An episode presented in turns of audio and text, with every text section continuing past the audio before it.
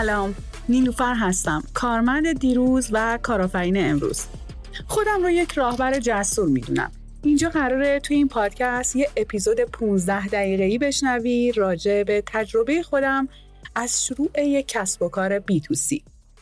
اگه بخوام ساده بگم کسب و کارهای بی تو سی هستن که با مشتریاشون تو ارتباط مستقیمن. مثالش میشه فروشگاهی که هر روز ازشون خرید می‌کنی.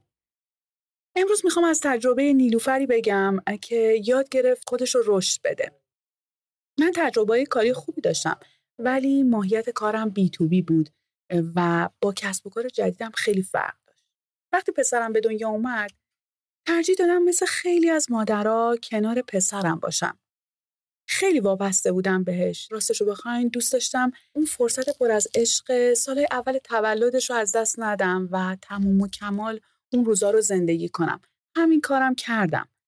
اما وقتی پسرم هفت سالش شد احساس کردم که اون نیلوفر مستقل باید برگرده و با توجه به شرایط جدیدم دنبال کاری بودم تا هم نقش مادریمو خوب ایفا کنم و هم اون روحیه مستقل خودم رو حفظ کنم و اینطوری با دنیای زیبای فروش آشنا شدم. نمونه بارز کسب و کار بی. قرار شد یه سری محصولات مراقبتی پوست و مو رو به آدما معرفی کنم. نمی‌دونستم می‌تونم از پسش بر بیام یا نه.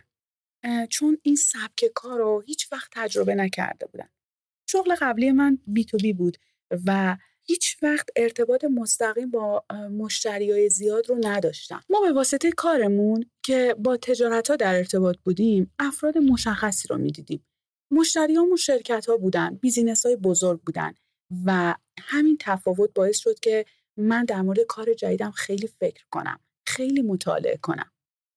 وقتی در موردش خوندم و مطالعه بیشتر شد متوجه شدم که باید با مشتریام خیلی دوست باشم ارتباط سازی خوبی داشته باشم خیلی خوب نیازاشون رو بشناسم و ممکنه به واسطه کارم هر روز آدمای زیادی رو ببینم واقعا دنیای متفاوتی بود یه ذره ترس داشت ولی خیلی هیجان انگیز بود شروع کردم از دایره ارتباطی کوچیک خودم خیلی ساده شروع کردم.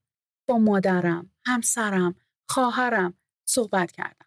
کم کم توی جمعای بزرگتر مثل فامیلامون و دورهمی دوستانه راجع به کارم و کمکی که می‌تونم با آدم بکنم حرف می‌زدم. جوری شده بود که هر کی منو میشناخت می‌دونست که کار جدیدی دارم و دارم تو کار فروش فعالیت می‌کنم. اینطوری از همون نقطه صفر خودم شروع کردم. اعتماد به نفسم کم کم تو کارم بیشتر شد. تا اینکه یه روز یه روزی تصمیم گرفتم توی جمع چهل نفره دبستان پسرم برای چهل نفر از اولیای مدرسه معلما، نازما و مدیر خودم و محصولاتم رو معرفی کنم. شاید براتون جالب باشه. اون روز از ترس و هیجان زیاد پاهام میلرزید دستام میلرزید. آدمایی که اونجا بودن همه غریبه بودن. هیچ کدومشون رو نمیشناختم و نمی‌دونستم واکنششون به من چیه. میلرزید ولی بلند شدم و با لرزش نه چندان نامحسوس صدام خودم رو معرفی کردم. تصور کنید یه سالن با چهل نفر جمعیت. پر از آدمای غریبه هم همه شلوغی بلند شدم خودم رو معرفی کردم. نیلوفر فرزینخواه هستم. سکوت محض شد. همه کنجکاو شدن. همه منو نگاه می‌کردن. دیگه راه برگشتی نبود. باید از این موقعیت رد می شدم. باید به خودم ثابت می کردم که می‌تونم. گفتم، گفتم، گفتم. تا اینکه تموم شد. نگاه کردم به جمع. دیدم نه. مثل اینکه نشد. نتونسته بودم. هنوز هیچکی ازم هیچ سوالی نپرسید. هیچکس نگفت بده من محصولتو امتحان کنم. یادم داشتم وسایلم رو جمع می کردم که برم یکی از معلما بهم گفت من یه صابون می‌خوام با یه روغن لطفا برام بیار خیلی خوشحال شدم اصلا انگار یه نوری توی قلبم روشن شد. اما خوشحالیم زیاد طول نکشید. چهره همکارش رو دیدم که با اشاره بهش میگفتش که نخره. معلم رو منصرفش کرد. اما نیلوفر خودش رو نباخت. به خودم یادآوری کردم که تو اینجا نیومدی برای یه فروش کوچولو. تو اینجا اومدی یه اتفاق بزرگ رو هم بزنی. تو اومدی خودتو توی شغل خودت پیدا کنی. اومدی اینجا قوی تر بشی. داشتم از در می‌رفتم بیرون دستم به دستگیری در بود که اون خانم همون خانم معلمه دوباره گفتش صابون رو نمی‌خوام ولی روغن رو برام بیار. چیزی که اون روز یاد گرفتم یه درس بزرگ بود. از اون روز به بعد جسورتر شدم. اقدامام راحت تر شد. توی جمعای مختلف حضور پیدا می کردم. سعی می کردم با آدم ارتباط سازی کنم. ببین وقتی می‌خوای یه کاری رو شروع کنی خودت رو آماده کن برای شکستای بیشتر. فکر نکن از همون اول نتایج عالی آخر رو قراره بگیری. من اون روز فروش خاصی نداشتم ولی زمانی که از اون سالن بیرون اومدم انگار دیگه اون آدم سابق نبودم. بزرگ شده بودم. از قدرت شروع ناقص استفاده کردم و تو ادامه سعی کردم خودم رو اصلاح کنم و بهتر و بهتر بشم. یه قانونی هست خیلی جذابه به نام قانون پرتاب اول. این قانون میگه وقتی مغز ما یه کاری رو شروع می‌کنه به انجام دادنش بارها و بارها شکست می‌خوره. از اون اتفاق میاد یه الگو می‌سازه و شروع می‌کنه الگوهایی که ساخته رو ترمیم کردن و اصلاح کردن. الان برات بیشتر توضیح میدم. بسکتبالیستا میان بزرگترین توپ دنیا رو میندازن توی کوچیکترین گل دنیا. این بازی قاعده قشنگی داره. میگن بسکتبال درس زندگیه ولی من معتقدم بسکتبال درس کسب و کاره. نمونهش میشه ببین توپو 24 ثانیه وقت داری گلش بکنی 24 ثانیه که تموم شد توپو میدن به رقیبت. دقیقا مثل اتفاقی که توی بازار برامون میفته فرض کن شروع می‌کنی توپ بسکتبال رو پرت کردن. یه حرکت داریم یه میزانی از میزان خاصی از فشار رو داریم یه ذهنیتی که این فاصله دروازه رو تنظیم می‌کنه داریم. شروع می‌کنیم این کار رو انجام دادن. یه بار می‌خوره به شیشه. یه بار می‌خوره به لب دروازه. یه بار اصلا اوت میشه. مغزت حالا تو این روند هی داره اینا رو می‌بینه بدون اینکه تو ببینی. تا کی؟ تا لحظه ای که توپت گل بشه. مغزت بلا فاصله شروع می‌کنه ذخیره کردن و پرتابای بعدی رو سعی می‌کنه شبیه اون پرتاب موفقه انجام بده. این میشه قانون ریتم یا قانون پرتاب اول. ذهنمون میاد الگوی موفقیت رو ضبط می‌کنه. از کجا؟ از شکستای زیادی که خوردی. برای همینه که میگیم اقدامای زیاد داشته باشیم و از شکست نترسیم. نترس. تو توی شکستات داری کمبودای خودتو کشف می‌کنی. یه جا زیاد پرتاب کرد. یه جا عضلاتت ضعیف بوده باید بری عضلاتت قوی کنی. به خاطر همینه که برای هممون اولین موفقیتمون خیلی سخته ولی موفقیت های بعدی و بعدی و بعدی خیلی راحت تره الگو پیدا میشه برای شوت زدن. و این الگو بعد از شکست های زیاد و عبور از لحظه های ناب زندگیمون شکل می‌گیره. برو لحظه های ناب زندگی خودت رو بنویس. برو پیداشون کن. ببین کجا تکون خوردی.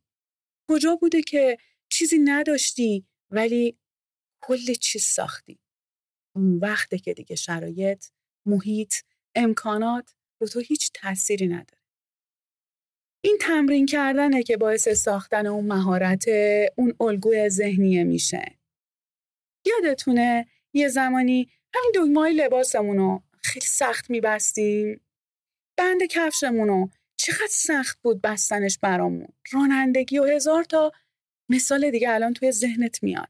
همه اینا وقتی الگو شک گرفت دیگه خودش خودش رو تکرار کرد. زیبایی قضیه اینجاست. دیگه خودش خودش رو تکرار می‌کنه. یادمون باشه تا زمانی که دست به عمل نزنیم هیچ اتفاقی نمیافته. یه مثال می‌زنم. شما فرض کن یه بازیگر میاد یه نمایشنامه رو که عالیه و اینا می‌خونه. سناریو رو می‌خونه، توی نقش خودش قرار می‌گیره، نقش رو استراحا در میاره و شروع می‌کنه به تمرینای زیاد.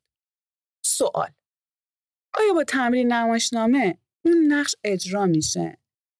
البته که نه. بعدش باید بیاد روی صحنه. باید بیاد روی استیج تئاتر.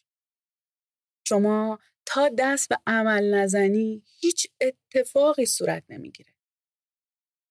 لا این سوال پیش خیلی وقتا اینطوری میشه که خیلی میگن من از کجا بدونم این راهی که دارم میرم منو به اون موفقیت میرسونه؟ جوابش اینه قطعا که معلوم نیست. چون تا را نیفتی نمی‌دونی باید چی رو درست کنی. حواسمون باشه. تو شروع هر کسب و کاری دو تا حس مختلف رو تجربه می‌کنی. احساس کافی بودن یا احساس عالی بودن برای شروع چیزی که لازم دارم کافی بودنه عالی زمانی میشیم که کارهای درست رو بدون وقفه انجام بدیم نکتهش اینجاست. خیلی وقتا از شروع کردن میترسیم. فوبیای شروع کردن یه فوبیای تکراری شایع است. بین خیلی ها وجود داره. خیلی از آدم ها باش درگیرن. خیلی وقتا از فوبیای تنهایی و ترس از ارتفاع و ترس از خزندگان و اینا هم خیلی پرقدرتتر و شایعتره. پس من تو تنها نیستیم. خیلی درگیرشن. علتش هم اینه که ما پتانسیل های خودمون رو نمی‌شناسیم. نمی‌دونیم چه توانایی داریم. از یه عزیزی می‌پرسن می‌تونی خوب بدویی؟ میگه نه من تو دو زیاد خوب نیستم. بهش میگن حالا بیا امتحانش کن. وارد اون فضا می‌کنن برای دویدن. هم که شروع می‌کنه به دویدن یه خرس رو آزاد می‌کنن دنبالش بدوه. اون وقته که متوجه میشه چقدر دونده عالی بوده و هیچ کس به گرد پاش نمی‌رسه. خیلی وقتا ما هم اینطوری شدیم. نمی‌دونستیم چه توانایی داریم. از نظر من یکی از مهمترین کارهایی که توی شروع یک کسب و کار می‌تونیم انجام بدیم خود شروع کردن است. از شکست نترسیدن است. اینو پین کن گوشه ذهنت دوست عزیزم. شکستا دارن کمبودا رو به ما نشون میدن و راهنماییمون می‌کنن. پس لازم نیست ازشون بترسی. آخر صحبت دوست دارم دو تا کتاب عالی بهتون معرفی کنم که خیلی کمک می‌کنه عملگرا باشین. یکیش قدرت شروع ناقصه که خیلی به خودم کمک کرده و خیلی ازش یاد گرفتم. نویسندش جیمز کلیره. و اون یکی قانون پنج ثانیه. نوشته میر رابینز. این دوتا کتاب خیلی می‌تونه کمکتون کنه تا کسب و کارتون رو خوب شروع کنین و خوب رشدش بدین. مثل زمانی که نیلوفر شروع کرد توی راه یاد گرفت و الگوی موفقیت خودش رو ساخت و داره می‌سازه شاد و پیروز و پرتوان باشید